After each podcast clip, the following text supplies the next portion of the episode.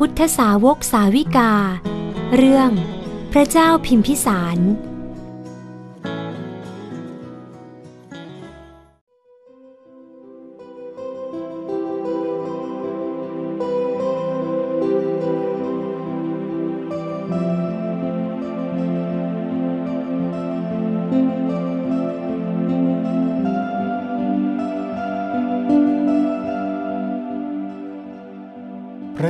พิมพิสาร ผู้ถวายวัดแห่งแรกในพระพุทธศาสนา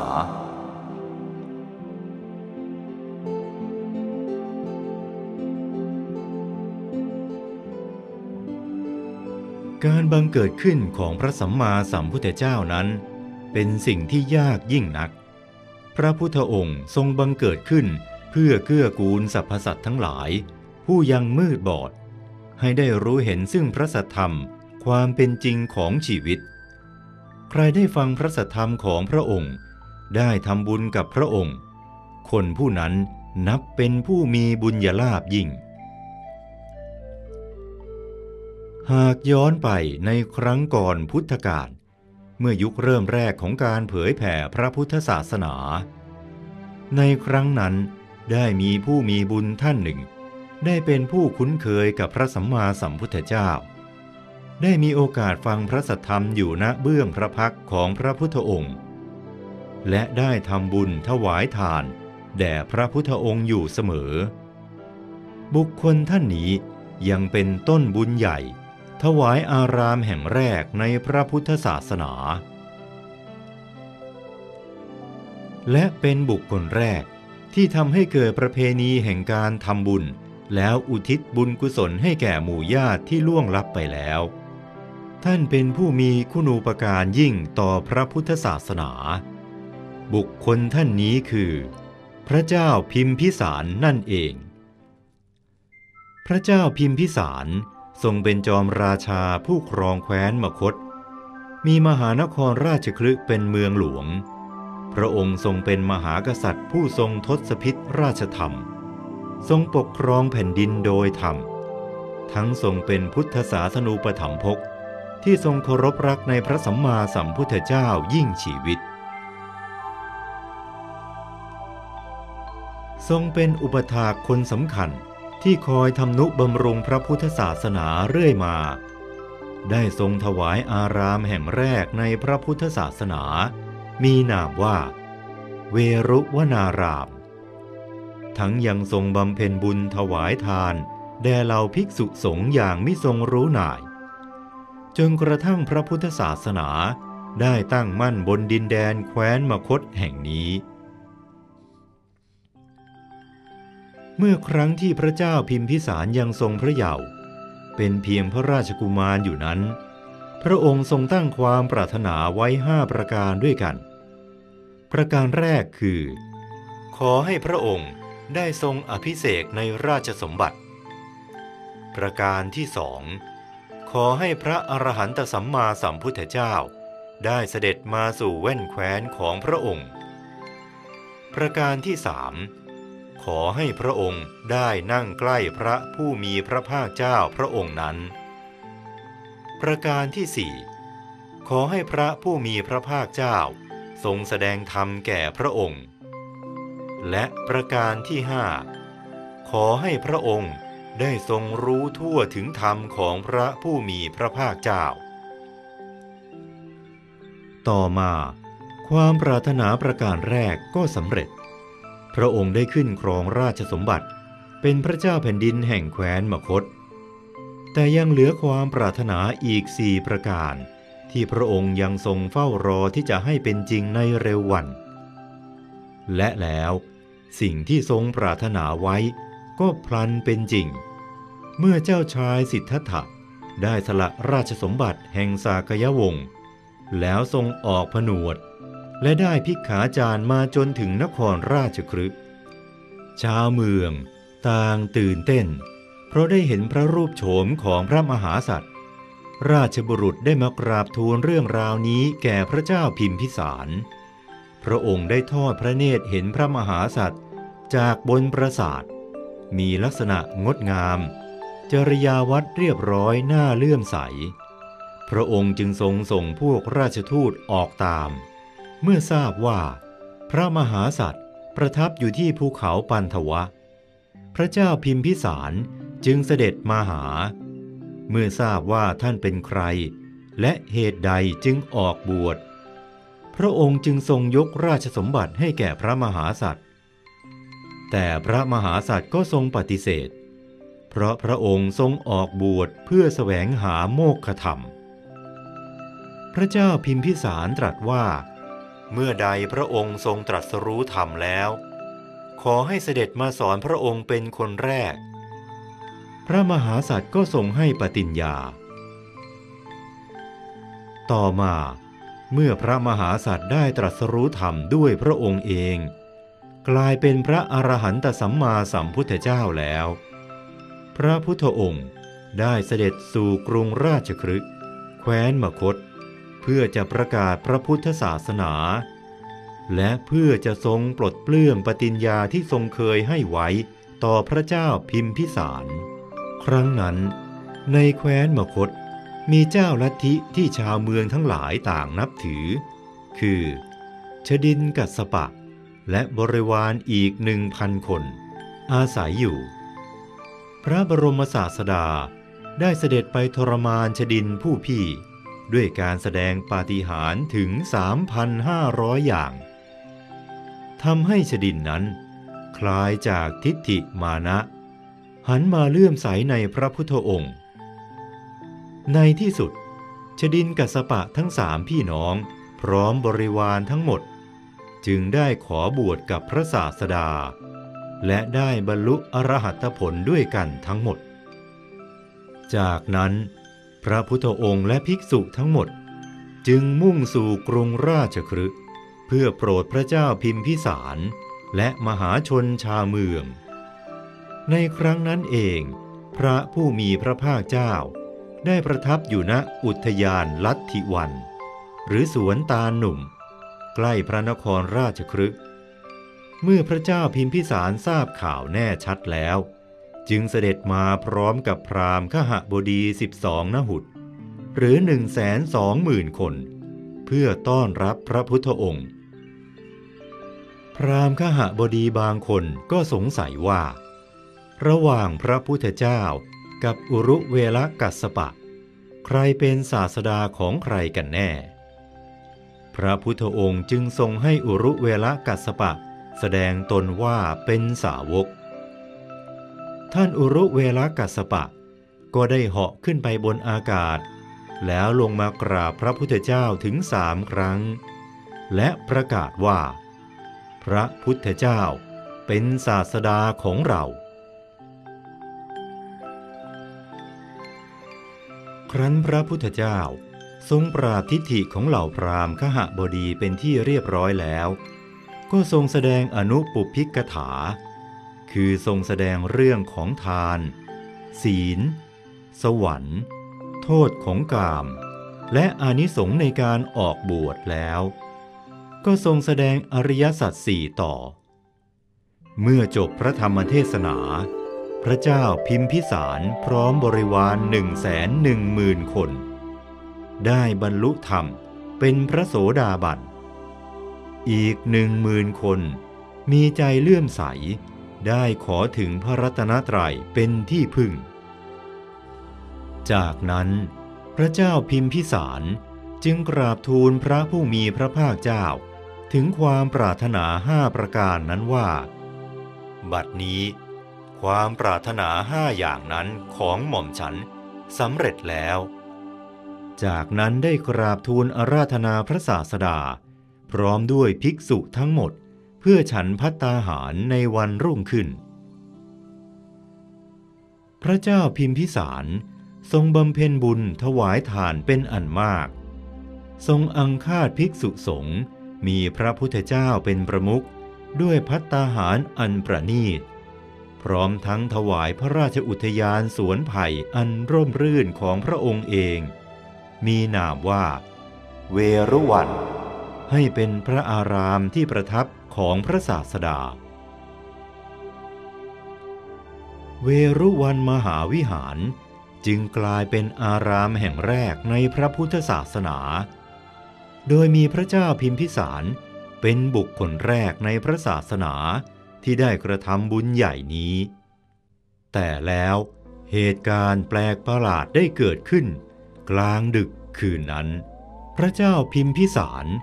ทรงได้ยินเสียงหวีดร้องหน้าสะพรึงกลัว ในพระราชนิเวศของพระองค์เอง ทรงตกพระหฤทัยรุ่งเช้าจึงได้เข้าเฝ้าพระบรมศาสดา และเล่าถึงเสียงที่ทรงได้สดับเมื่อคืนนี้ พระพุทธองค์ทรงเฉลยว่า เสียงเหล่านั้นคือเสียงเปรตญาติของพระราชา มาส่งเสียงร้อง เนื่องจากเปรตเหล่านั้นไม่ได้รับส่วนบุญที่พระองค์ได้กระทำจากนั้นพระพุทธองค์จึงตรัสเล่าถึงความเป็นมาว่า ย้อนไปเมื่อ 92 กับที่ผ่านมา ตรงกับกาลสมัยของพระสัมมาสัมพุทธเจ้าพระนามว่า ปุตสะในครั้งนั้น พระเจ้าพิมพิสารได้เกิดเป็นเจ้าพนักงานเก็บสวย หรือสมุบัญชี ได้ชวนหมู่ญาติมาถวายพัตตาหารแด่พระพุทธเจ้า แต่ญาติของเจ้าพนักงานเก็บสวยบางคน แอบกินพัตตาหารที่จะนำไปถวายพระก่อน บาปในครั้งนั้นทำให้ต้องตกนรกยาวนานถึง 92 กับ ครั้นมาถึงกับนี้ พวกสัตว์นรกเหล่านั้นก็มาเกิดเป็นเปรตมีสภาพหน้าเวทนา ต้องอดอยากหิวโหย เมื่อพระพุทธเจ้าพระองค์แรกแห่งกับนี้ คือพระกากุสันทะพุทธเจ้าได้มาบังเกิดขึ้น เปรตเหล่านั้นได้พากันเข้าเฝ้าพระพุทธองค์ แล้วทูลถามว่า เมื่อไรพวกตนจึงจะได้รับอาหารเสียที พระกากุสันทะพุทธเจ้าตอบไปว่า อีกหนึ่งพุทธันดร จะมีพระพุทธเจ้าพระนามว่า โกนาคมณะบังเกิดขึ้น ให้พวกเจ้าไปถามพระองค์เองเถิด เปรตเหล่านั้นเฝ้ารอด้วยความทุกข์ทรมาน กระทั่งเวลาผ่านไปหนึ่งพุทธันดร พระโกนาคมณะพุทธเจ้าบังเกิดขึ้น เปรตเหล่านั้นได้พากันเข้าเฝ้าพระพุทธองค์ แล้วทูลถามว่า เมื่อไรพวกตนจึงจะได้รับอาหารเสียทีพระโกนาคมณะพุทธเจ้าตรัสตอบไปว่า อีกหนึ่งพุทธันดร จะมีพระพุทธเจ้าพระนามว่า กัสปะมาบังเกิดขึ้น ให้พวกเจ้าไปถามพระองค์เองเถิด ครั้นต่อมา พระกัสปะพุทธเจ้าบังเกิดขึ้น เปรตนั้นก็ได้เข้าไปถามพระพุทธองค์ เมื่อพระกัสสปะพุทธเจ้าได้ตรัสตอบว่า ในอีกหนึ่งพุทธันดรข้างหน้า จะมีพระพุทธเจ้าพระนามว่า สมณะโคดมบังเกิดขึ้น ในการนั้น ญาติของพวกเจ้าจะได้เป็นพระราชาพระนามว่าพิมพิสาร เมื่อพระราชานั้น ถวายทานแด่พระศาสดาแล้ว จักให้ส่วนกุศลทานถึงพวกเจ้า พวกเจ้าจักได้อาหารในคราวนั้น เมื่อฟังดังนี้แล้ว พวกเปรตนั้นดีใจสุดประมาณราวกับว่าพวกตนจะได้รับอาหารแล้วในวันพรุ่งนี้ทีเดียว แต่ครั้นพระเจ้าพิมพิสารได้ทำบุญถวายถาดแล้ว พระองค์มิได้อุทิศส่วนบุญให้แก่เปรตหมู่ญาติ ด้วยเหตุนี้ เปรตเหล่านั้นจึงมาร้องโหยหวนให้พระองค์ได้ยิน เมื่อพระเจ้าพิมพิสารได้รับทราบเรื่องราวแล้ว จึงทรงนิมนต์พระพุทธเจ้า พร้อมพระภิกษุสงฆ์มารับพัตตาหารในวันรุ่งขึ้น และได้อุทิศส่วนกุศลให้กับหมู่ญาติ โดยกล่าวว่า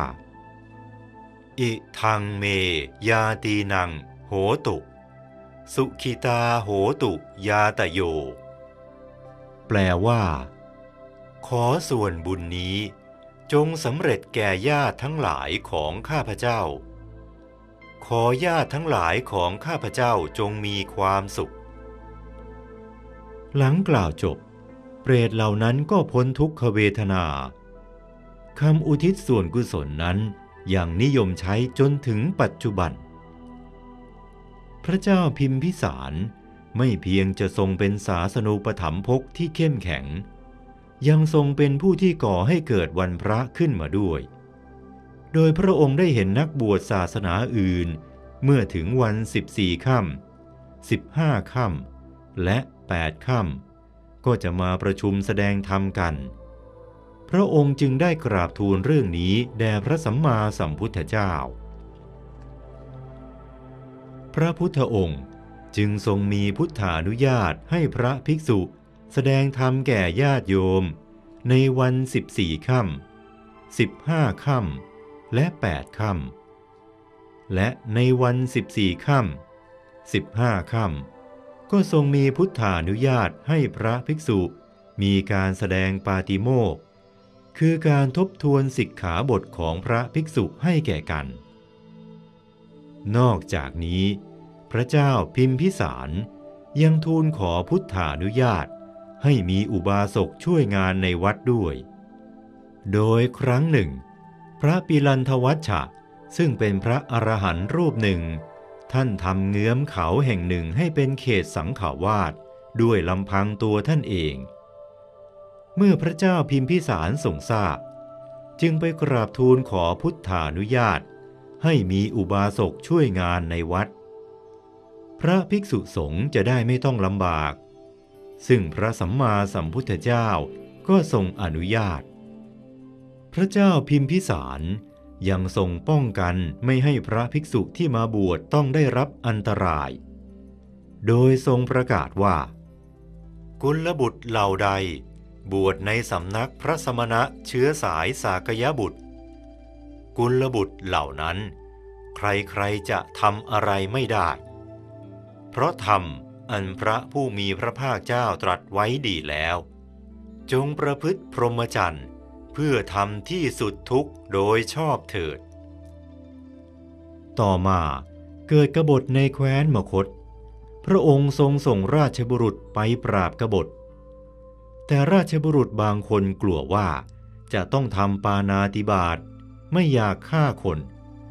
แต่ก็กลัวพระราชอาญาที่ไม่ทำตามพระราชกระแสรับสั่ง จึงตัดสินใจหนีมาบวชเมื่อพระเจ้าพิมพิสารทรงทราบ ก็เกรงว่า ในอนาคตถ้ามีกษัตริย์องค์ใดที่ไม่ใช่ชาวพุทธ และมีข้าราชการออกบวชโดยไม่ได้รับพระราชาอนุญาต พระพุทธศาสนาจะมีผู้ครหา และจะเกิดภัยขึ้นได้ พระองค์จึงทรงขอพุทธานุญาตจากพระสัมมาสัมพุทธเจ้า ไม่อนุญาตบวชให้ข้าราชการที่ไม่ได้รับราชานุญาตจากพระราชาให้ออกบวช ซึ่งพระสัมมาสัมพุทธเจ้าก็ทรงอนุญาต พระเจ้าพิมพิสารทรงมีพระญาติที่ออกบวชและเป็นพระอรหันต์หลายรูป เช่น พระอภัยกุมาร ซึ่งเป็นโอรสของพระองค์ ที่เกิดกับหญิงคณิกาในนครอุจเชนี และพระเขมาเถรี ซึ่งเป็นมเหสีของพระองค์เอง ซึ่งพระเขมาเถรีนี้ ได้เป็นอัครสาวิกาเบื้องขวาของพระบรมศาสดา บั้นปลายชีวิต พระเจ้าพิมพิสารต้องถูกพระราชโอรสของพระองค์เอง คือพระเจ้าอาชาติศัตรู ที่ประสูติจากพระนางเวเทหิปลงพระชน เนื่องจากพระเจ้าอาชาติศัตรูนั้น ทรงถูกพระเทวทัตยุยงให้ปลงพระชนพระบิดา เพื่อแย่งชิงราชสมบัติ ซึ่งพระเจ้าอาชาติศัตรูก็หลงเชื่อ จึงทรงจับพระเจ้าพิมพิสารราชบิดา ขังไว้ในคุกและให้อดอาหาร แต่เนื่องจากพระเจ้าพิมพิสารเป็นพระโสดาบัน จึงอาศัยการเดินจงกรมจนเกิดปีติสุข ซึ่งสุขที่เกิดจากธรรมะปฏิบัตินี้หล่อเลี้ยงไว้ แม้ไม่ได้เสวยพระกรยาหาร ก็ไม่สวรรคต เมื่อพระเจ้าอาชาติศัตรูทรงทราบเข้า จึงให้ช่างกันระบกกรีดฝ่าเท้าของพระเจ้าพิมพิสาร เพื่อไม่ให้พระองค์ทรงเดินจงกรมได้ ระเจ้าพิมพิสารจึงต้องสวรรคตในที่สุด เหตุที่พระองค์ต้องถูกกรีดฝ่าพระบาทนั้น ก็เพราะในการก่อน พระองค์ได้ทรงฉลองพระบาท หรือสวมรองเท้าเข้าไปในลานพระเจดีย์และเอาพระบาทที่ยังไม่ได้ล้าง เหยียบเสื่อกกที่เขาปูไว้สำหรับนั่ง ด้วยวิบากกรรมนี้จึงมาส่งผลในชาตินี้ เมื่อทรงละจากโลกแล้ว พระองค์ได้ไปเกิดเป็นยักษ์มีชื่อว่า ชนะวสภะซึ่งเป็นสหายของท้าเวสสวรรณผู้ปกครองยักษ์ในสวรรค์ชั้นจาตุมหาราชิกา เหตุที่พระองค์ได้มาเกิดเป็นยักษ์ ทั้งทั้งที่กำลังบุญที่พระองค์สั่งสมไว้นั้นมีมากมาย หากปรารถนาไปเกิดในสวรรค์ชั้นที่สูงขึ้นไปกว่านี้ ก็ย่อมได้ แต่เพราะเหตุแห่งความคุ้นเคย ที่พระองค์ได้เกิดเป็นยักษ์เช่นนี้มาแล้วถึงหกชาติด้วยกัน มาในชาตินี้ พระองค์จึงได้มาเกิดในอัตภาพนี้อีกครั้ง และพระองค์ก็จะต้องเสวยที่พยสมบัติเป็นยักษ์หลออยู่ในสวรรค์ชั้นจาตุมหาราชิกานี้ไปอีกยาวนาน เราจะเห็นว่า พระเจ้าพิมพิสารทรงเป็นชาวพุทธต้นแบบที่ควรยึดถือเป็นแบบอย่าง พระองค์ทรงรักในพระพุทธศาสนา และหมั่นทำนุบำรุงพระพุทธศาสนาให้เจริญรุ่งเรือง แม้ว่าวิบากกรรมที่ทรงกระทำไว้จะตามมาส่งผลจนกระทั่งสวรรคต